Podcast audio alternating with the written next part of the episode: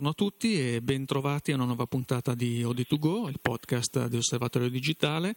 Oggi puntata del 6 dicembre, eccezionalmente in studio da solo io, Steve Kulka, vi terrò compagnia, ma con il nostro direttore Ezio Rottamartir che ha pensato bene nel momento in cui siamo attivissimi per chiudere il nuovo numero di Osservatorio Digitale, preparare tante novità anche in vista del Natale, um, è in missione e quindi ci raggiunge telefonicamente. Ciao Ezio. Eh, buongiorno a tutti e buona puntata di OD2Go. Ecco, vediamo, dipende da noi che sia una buona puntata, vedremo di fare il nostro meglio come, come sempre. Eh, 6 dicembre, quindi dopo un, una settimana che avevamo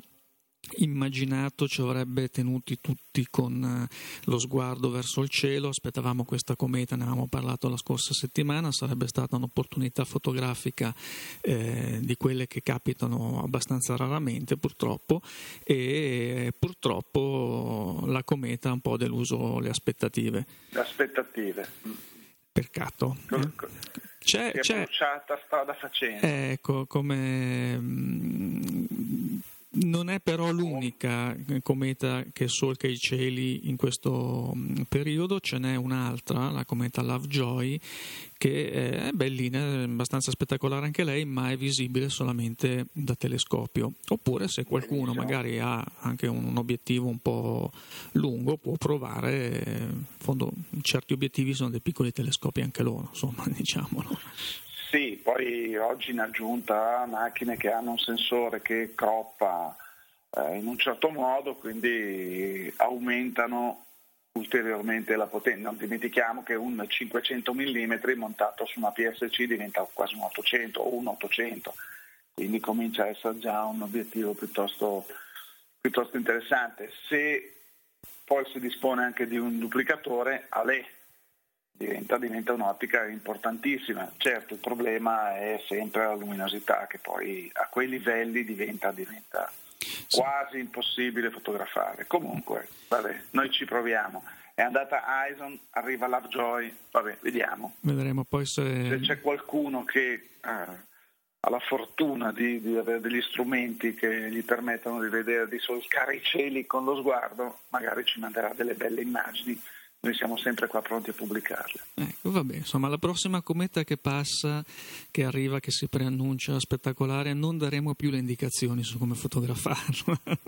Ezio, direi, per scaramanzia. No, avevamo detto che, avevamo detto che sì, le indicazioni che abbiamo dato, Steve, sono sempre valide, cioè se qualcuno ha questa passione e vuole fotografare le stelle, comunque sono consigli che vanno bene a 360 gradi il problema, l'avevamo già detto, questa cometa c'è il rischio che eh,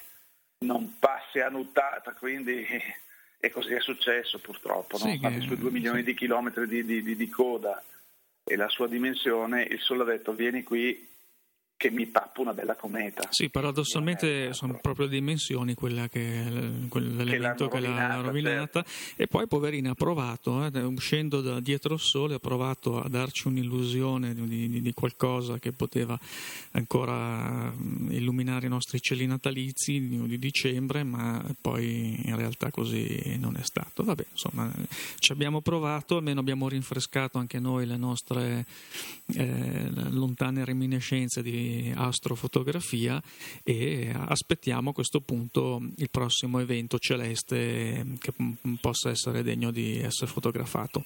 Esatto, esatto. Prossimi eventi invece nel mondo della fotografia, eh, come abbiamo detto, sarà l'International CES di Las Vegas a gennaio e per il momento non ci sono state neanche questa settimana delle, delle grosse novità, per cui direi di fare un po' magari il punto della situazione eh, su quello che è il mercato del momento, di come le aziende si stanno un po' dividendo le fasce di mercato. Si sta, non so se sei d'accordo, si sta delineando un po' una,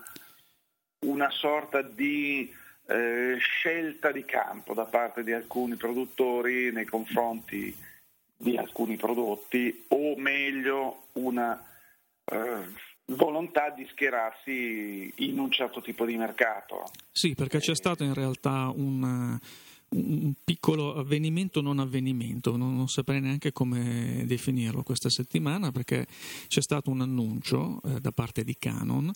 eh, della nuova mirrorless M2, seconda versione della EOS M che era uscita l'anno scorso, quindi la prima mirrorless di casa Canon allora, eh, macchina che tra l'altro avevamo anche provato con dei buoni riscontri in termini di qualità dell'immagine, ma è una macchina che aveva scontato da subito eh, un autofocus estremamente eh, problematico, mm, lento, in certe situazioni addirittura anche eh, incapace di messa a fuoco. Tant'è vero che poi Canon ha dovuto correre ai ripari con un nuovo firmware che ha in parte eh, risolto questo problema. Ci aspettavamo comunque ehm, già quest'estate, se ti ricordi, eh, l'uscita di questa M2. Mm, dopo le ferie Canon aveva ufficialmente eh, annunciato che non ci sarebbero stati eh, nuovi prodotti eh, da lì a fine anno e eh, in effetti così è stato perché questa M2 eh, che è stata annunciata non uscirà sul mercato europeo né su quello statunitense, cioè è rivolta esclusivamente al mercato asiatico, cinese, giapponese eh, principalmente. Mm, quindi questo sembrerebbe più di tante altre valutazioni una chiara indicazione di un'intenzione di Canon di abbandonare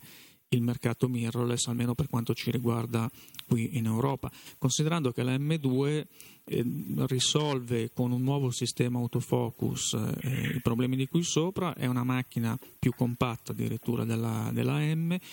integra il wifi, è una macchina che insomma, sulla carta è interessante, ma sembrerebbe che almeno qui sul mercato europeo la, la partita delle mirrorless sia ormai saldamente in mano ad altri produttori e quindi la scelta di campo che tu mm, dicevi sta anche raggruppando dei produttori in modo, mi sembra, abbastanza netto. Ma se mi permetti, uno, un, uno, dato che comunque eh, i nostri ascoltatori ci riconoscono questo tono confidenziale e così amichevole nel, nel nostro, del nostro podcast, eh, noi parliamo tutto tondo di tutto. Come più volte abbiamo detto, la EOS M che abbiamo provato, una macchina che ha fatto eh, sorgere pruriti interessanti a tanti fotografi EOS perché comunque sappiamo il discorso, il corpo più piccolo, un corpo da portarsi in giro con più eh, semplicità, un po' il discorso anche che ha fatto Nikon con la 1, eh, quindi sei un possessore di macchina reflex dotata di obiettivi importanti e interessanti, ti offriamo la possibilità di lavorare in giro con una macchina di buona qualità usando e sfruttando i tuoi obiettivi. Certo, la EOS M ha manifestato sin da subito un grosso problema di, eh, di autofocus ma anche di gestione di queste ottiche professionali era anche molto sbilanciato a livello di volume del corpo, molto piccolo, eh, la maneggevolezza, arrivare ai comandi non era la cosa più semplice. Vabbè, ma detto questo mi sembrerebbe, mi sembrerebbe, usiamo sempre il condizionale, sciocco da parte di una casa come Canon di sviluppare un prodotto che poi venga destinato solo ad un mercato. Secondo me il problema potrebbe essere nel mercato europeo, nel mercato statunitense circolano ancora numerosi esemplari di EOS M. Quindi prima di, eh, prima di introdurre la nuova versione Canon vuole aiutare i propri distributori, vorrà distribu- aiutare i propri distributori ad alleggerire le, eh, le scorte è dell'altro giorno un'offerta di BNH Stati Uniti che eh, BNH è un grosso negoziante, negoziante online anche eh, che, che, che, vende in tutto il mondo e tra l'altro è qualche anno addirittura che è presente con uno stand ai nostri Photoshop e quindi anche i nostri ascoltatori che frequentano il Photoshop l'avranno, l'avranno, avranno avuto modo di incontrare questo B e H con questi omoni americani, queste signore che parlavano e distribuivano dei volantini. BNH aveva in offerta eh, a 200 dollari la EOS M con 699 barrato, 599 barrato, offerta a 200 dollari. Quindi eh, questi stanno svendendo tutto il magazzino che hanno. Questa è la cosa più logica che mi viene in mente. Poi se Canon vuole dire no, no, no, state tranquilli, la vendiamo solo in Giappone, siamo abituati a sentirci dire delle fandonie da tutti, perché poi è, è giunto il momento di dire le cose come stanno, quindi crediamoci anche questa volta. Eh, secondo me al CES piuttosto che a seconda di come saranno andate il Black Friday, le vendite di Natale, le vendite di, di gennaio, Mm, secondo me presto avremo o la EOS 2, eh, M2 anche in Europa e negli Stati Uniti o succederà qualcosa. Perché non so se sei d'accordo, ma credo sia assolutamente controproducente oggi sviluppare un modello ad hoc per un mercato, per quanto riguarda il costo, per quanto riguarda eh, l'ingegnerizzazione, la realizzazione dei, dei, dei, dei prototipi e, e del prodotto finale. Col mercato globalizzato così come abbiamo, mi sembra una cosa, mi sembrerebbe quantomeno sconveniente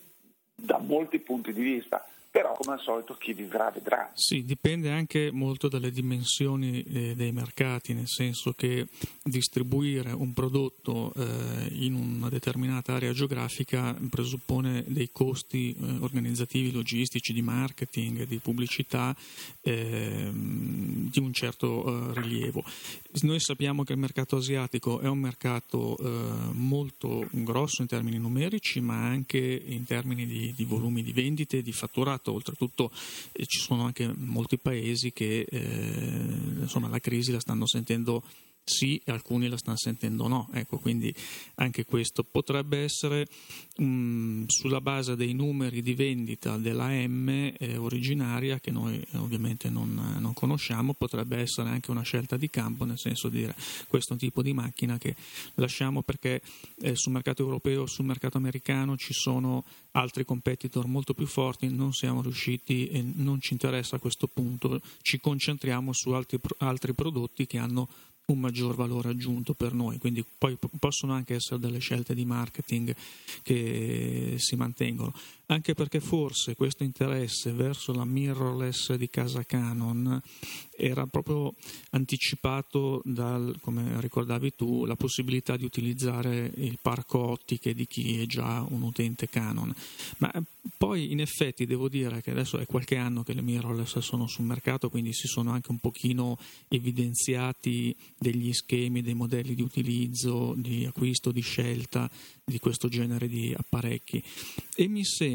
eh, che uno degli aspetti più apprezzati da chi va eh, su una CSC o mirrorless come la vogliamo chiamare sia quello delle dimensioni non solo del corpo ma anche delle ottiche. E allora noi vediamo Fujifilm per esempio che eh,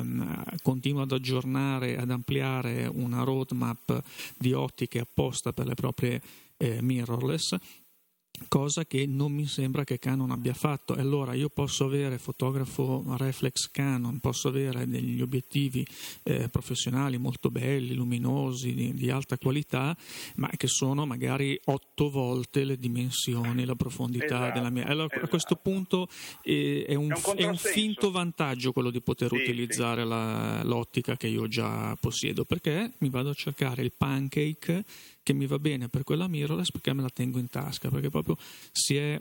ehm, diffuso, c'è stata anche un po' una riscoperta della fotografia, se mi passi questa eh, piccola divagazione, eh, nel senso che io mh, parlo, sento tanti fotografi mirrorless che dicono io eh,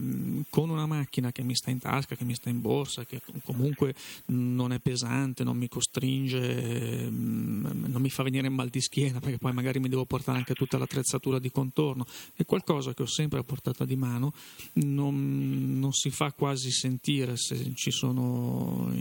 se vado in giro con, con, questo tipo di apparecchio e riesco a scattare molte più fotografie di quanto facessi prima. Quindi certo. ehm, è un nuovo, nuovo, non è nuovo, è, si ritorna a un modello di utilizzo ehm, della macchina fotografica sempre disponibile come lo era anche un tempo eh, quando c'era l'analogico. Il digitale ci aveva un po' disabituato perché avevamo visto insomma le macchine compatte erano sempre macchine eh, di fascia bassa, mh, incapaci di scattare in RAW ma solamente in JPEG, quindi macchine per un un utilizzatore casuale, diciamo. È chiaro che insomma, il fotografo appassionato che magari voleva tirarci fuori qualcosa di più dallo scatto, poter mandarlo anche in post produzione, aveva bisogno del RAW, voleva delle ottiche di un certo tipo, adesso con queste mirrorless ha trovato pane per i suoi denti, anche se chiaramente le mirrorless, mm, eh, qui continuiamo a ripeterlo, non sostituiscono integralmente la reflex, cioè la reflex, e penso sarai d'accordo anche tu, mantiene delle caratteristiche che le mirrorless non hanno, a partire dagli autofocus. No, no, ma sono, sono assolutamente d'accordo. Quello che dicevamo infatti in apertura di puntata era che eh, si stanno delineando alcune aree eh, sulle quali hanno posto così il marchio alcuni produttori, perché come stai dicendo tu, sicuramente nel mondo delle reflex i due eh, giganti, che poi giganti intendiamoci, noi parliamo oggi, sento sempre parlare la gente di Nikon come se fosse a livello di Canon. Signori, stiamo parlando di un marchio storico a cui il mercato della fotografia è assolutamente innamorato, perché Nikon uguale fotografia, eh, da eh, Nikon Camera che cantava Paul Simon nelle sue canzoni, ai fotografi d'un tempo, tutto, era tutto Nikon. Poi a un certo punto con l'avvento del digitale non parla Ezio Rotamartis, parla il mercato, parla i risultati che quando abbiamo aperto Osservatorio Digitale ormai quasi otto anni fa, Canon pubblicò una, eh, un risultato di fine anno con qualcosa come 55 miliardi di dollari di fatturato. È vero che non ci sono solo le fotocamere, ci sono le apparecchiature d'ufficio, eh, comunque un'azienda che fattura quel tipo di denaro può devolvere alla ricerca una quantità, anche una frazione del proprio fatturato, ma è una quantità di denaro che Nikon e tutti gli altri produttori messi insieme si sognano. Per cui Oggi diciamo che, non dimentichiamoci poi che non dice mai nessuno, ma Nikon all'inizio aveva perso il treno del digitale, quindi è ricorsa all'acquistare la parte reflex di Fujifilm e le prime Nikon sono state delle Fujifilm ricarrozzate col nome sopra, punto e via. Comunque, questi due, chiamiamoli colossi, questi due marchi molto importanti, Canon e Nikon, hanno messo la loro pietra sul mondo reflex perché comunque se vuoi fare delle attività di un certo tipo su tutte, eh, lo sport, perché non dimentichiamoci poi guardiamo una partita di calcio, guardiamo un evento sportivo, guardiamo le Olimpiadi, ci sono tutti questi tubi lunghissimi, bombardoni bianchi o neri che dicono c'è Canon, c'è Nikon, perché poi i teleobiettivi sono così, sono divisi così, e, e lì ha messo loro, la loro bandierina. Su questo mondo sportivo ci siamo noi eh, sul mondo della wildlife, sì, vogliamo, benissimo, ecco che ancora tornano la nostra Alessandra Soresina, che eh, ricordo è un profilo di qualche anno fa di osservatorio digitale, che vive praticamente come ricercatrice, come studiosa in Africa, è appena partita tra l'altro, è riperibile su internet ormai dappertutto con le sue avventure, è partita adesso per, la, per, per l'Africa con eh, una nuova attrezzatura, e tutto, lei ovviamente Nikonista usa macchine con obiettivi molto lunghi, con tempi di scatto molto veloci, perché, perché prendere gli animali in movimento magari durante la caccia o così non puoi andare con la mirrorless o con la brigia, ci vogliono macchine performanti. Quindi da quel punto di vista io siamo assolutamente convinti che Reflex eh, ormai abbiano questo tipo di nome su quel, su quel, mercato ci siano questi due taggettini, flaggettini di, di, questi nomi. Poi ci sono anche altri partecipanti, per l'amor di Dio, che fanno ottime macchine, nessuno me ne voglia perché eh, Pentax ha delle ottime macchine, piuttosto che Olympus, piuttosto che tutti, però diciamo, nelle reflex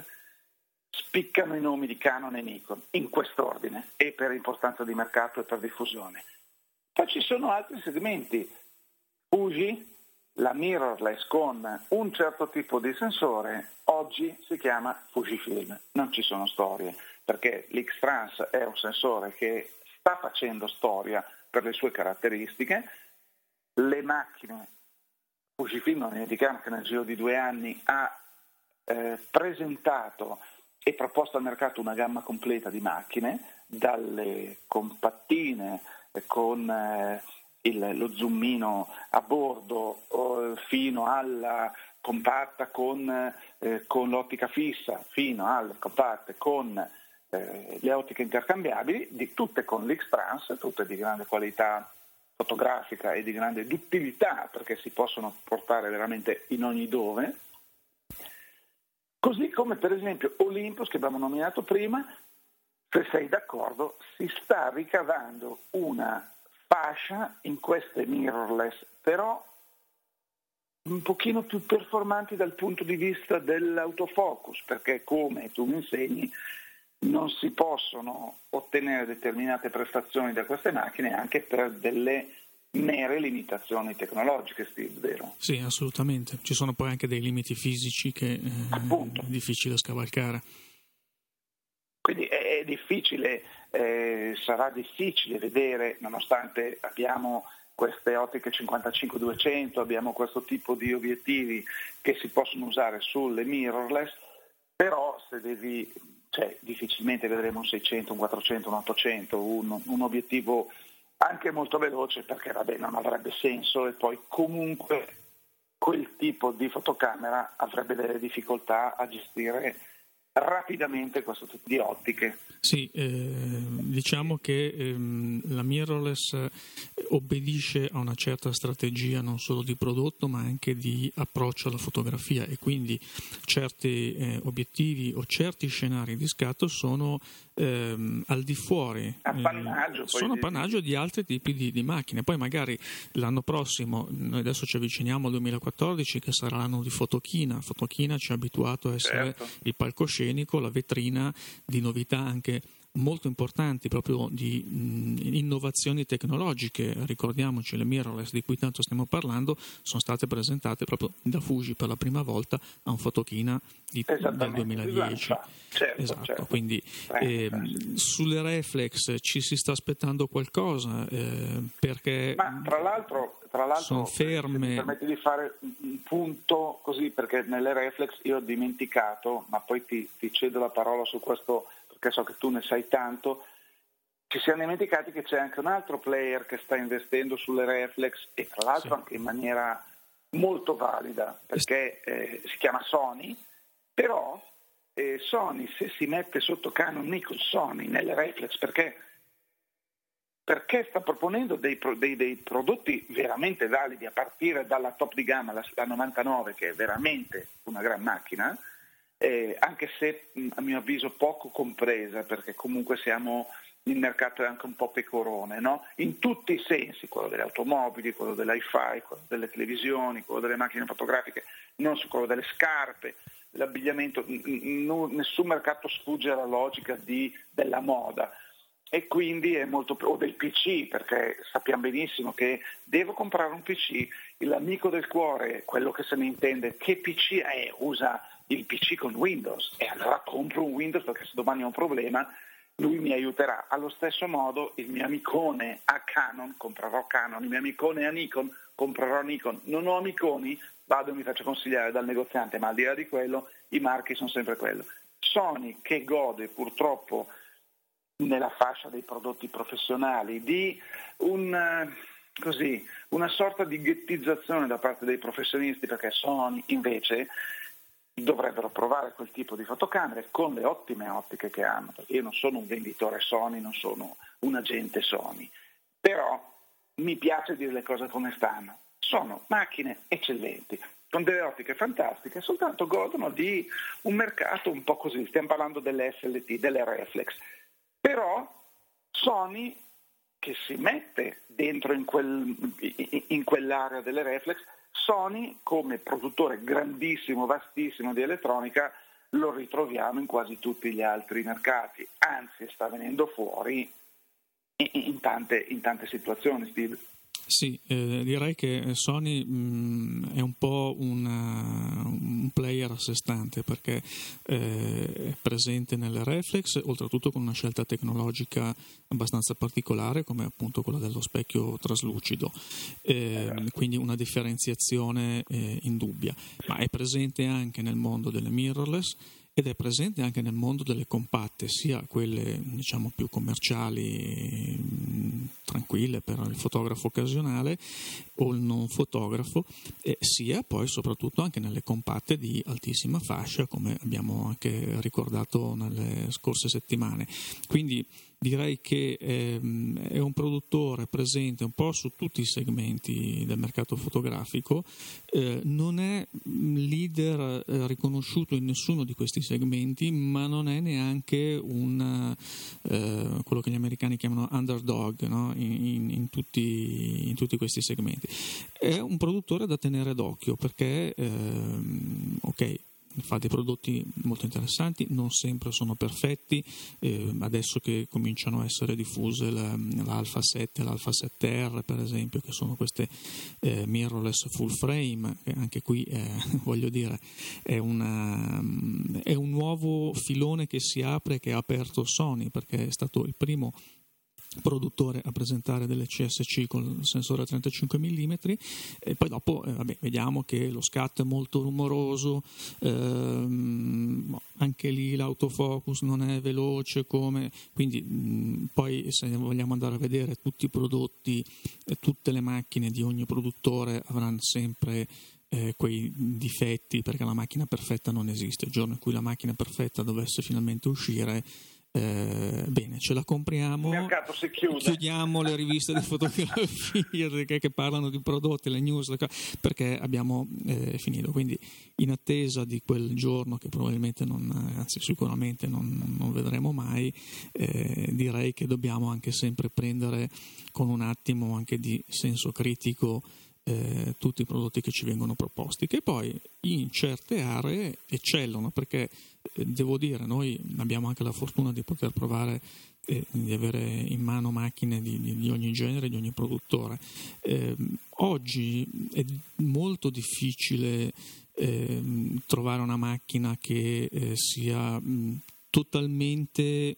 mh, difettosa. Una volta c'erano queste macchine, oggi vabbè, ci può essere una macchina sfortunata, è successo a Nikon con la reflex eh, che accumulava polvere e grasso nel sensore, è successo, è successo a Canon con la, con la M, con la M eh, l'autofocus della M. Quindi, grande, esatto. Diciamo, queste sono uh, situazioni che possono accadere, eh, è una sfortuna progettuale, un errore progettuale o di fabbricazione, a volte ci sono anche magari delle serie di macchine che escono con um, i pulsanti di scatto difettosi, capita insomma. Beh, Però, questo può capitare, esatto. Può capitare è, e, e, continuerà a capitare, mm, ma devo dire che eh, in ogni macchina che noi proviamo troviamo delle mm, qualità, troviamo delle caratteristiche che ci fanno dire però un buon lavoro. Poi dipende anche uno che tipo di eh, esigenza ha, qual è il suo modo di scattare, che cosa si aspetta da una macchina, eh, quante macchine possiede, con quali ottiche, perché poi è chiaro che se io ho una macchina sola me la devo far andare bene un po' per tutto, è come eh, chi compra la reflex con un'unica ottica, eh, si prende quell'ottica universale che va bene sempre, eh, ma non va bene mai, voglio dire, non, non ha mai una, una qualità certo. eccellente, invece magari chi ha un intero parco ottiche anche con focali fisse, così è chiaro che può tirare fuori dei risultati molto diversi. E la stessa cosa vale anche per i corpi macchina. In un mondo ideale eh, avremmo tutti in, in casa un armadio pieno pieno di corpi, macchine di vari produttori con tutte i, le ottiche a corredo. Adesso, vabbè, questa è un po' una, un'esagerazione, però eh, avvicinandosi il Natale è un'altra idea, eh, Ezio, che possiamo dare ai nostri ascoltatori. Ah, certo, ascoltatori. ma guarda che io eh, ho, ho il, mio, il mio corredo che è cresciuto negli anni e ho diversi corpi macchina, eh, anche di diversi produttori e in tutti questi ho sempre riscontrato delle qualità eh, che me le hanno fatte preferire in varie situazioni, eh, però c'è un parco macchine a disposizione oggi e tante le abbiamo citate anche, anche in questa puntata, eh, se io trovassi sotto l'albero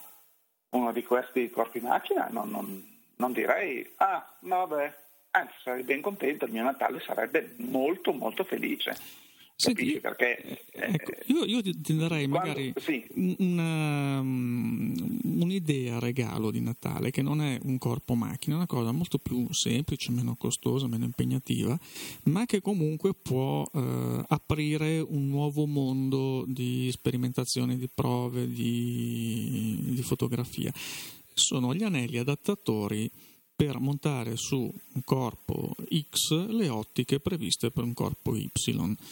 che mh, mm, non sono certamente una novità, sono in commercio da, da, tanto tempo, diciamo che c'è un'attenzione sempre maggiore verso questo tipo di accessorio perché poi noi abbiamo visto eh, per esempio la possibilità adesso eh, cioè, una riscoperta di ottiche eh, fabbricate magari mm, molti anni fa per macchine completamente diverse a volte magari anche per delle medio formato voglio dire messe certo. su, in, innestate su una 35 mm su una PSC magari mh, mm, possono essere utilizzate solamente in manuale perché ovviamente non c'è la, la, il dialogo elettronico eh, previsto dal produttore per la propria macchina, ma eh, permettono magari anche con pochi soldi, perché poi c'è un mercato dell'usato molto mh, importante per uh, certe sì, ottiche sì, sì. con un investimento limitato si possono trovare delle, delle, soluzioni estremamente interessanti e magari dotarsi di nuove focali, di, di, nuove, eh, nuovi obiettivi ai quali non si era mai pensato. È un'ottima, è, un, è un'ottima, idea, un ottimo suggerimento quello che dai, anche perché eh, cerchiamo di spronare i nostri ascoltatori eh, e lettori